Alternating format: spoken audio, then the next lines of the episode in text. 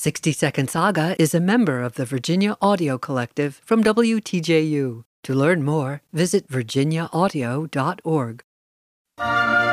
This tune comes from one of the last of many oratorios by a German born English composer. The 1749 oratorio is based on a biblical story of a famous and wise Israeli king. A rich queen travels to Jerusalem to meet with him.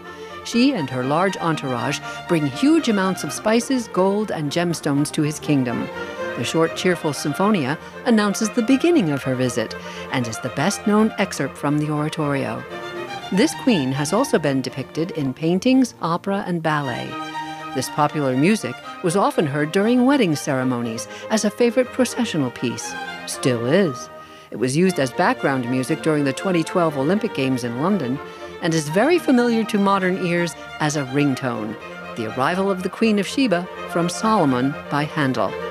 I'm Shari Barbour with a 60 second saga. For more of 60 Second Saga, visit virginiaaudio.org.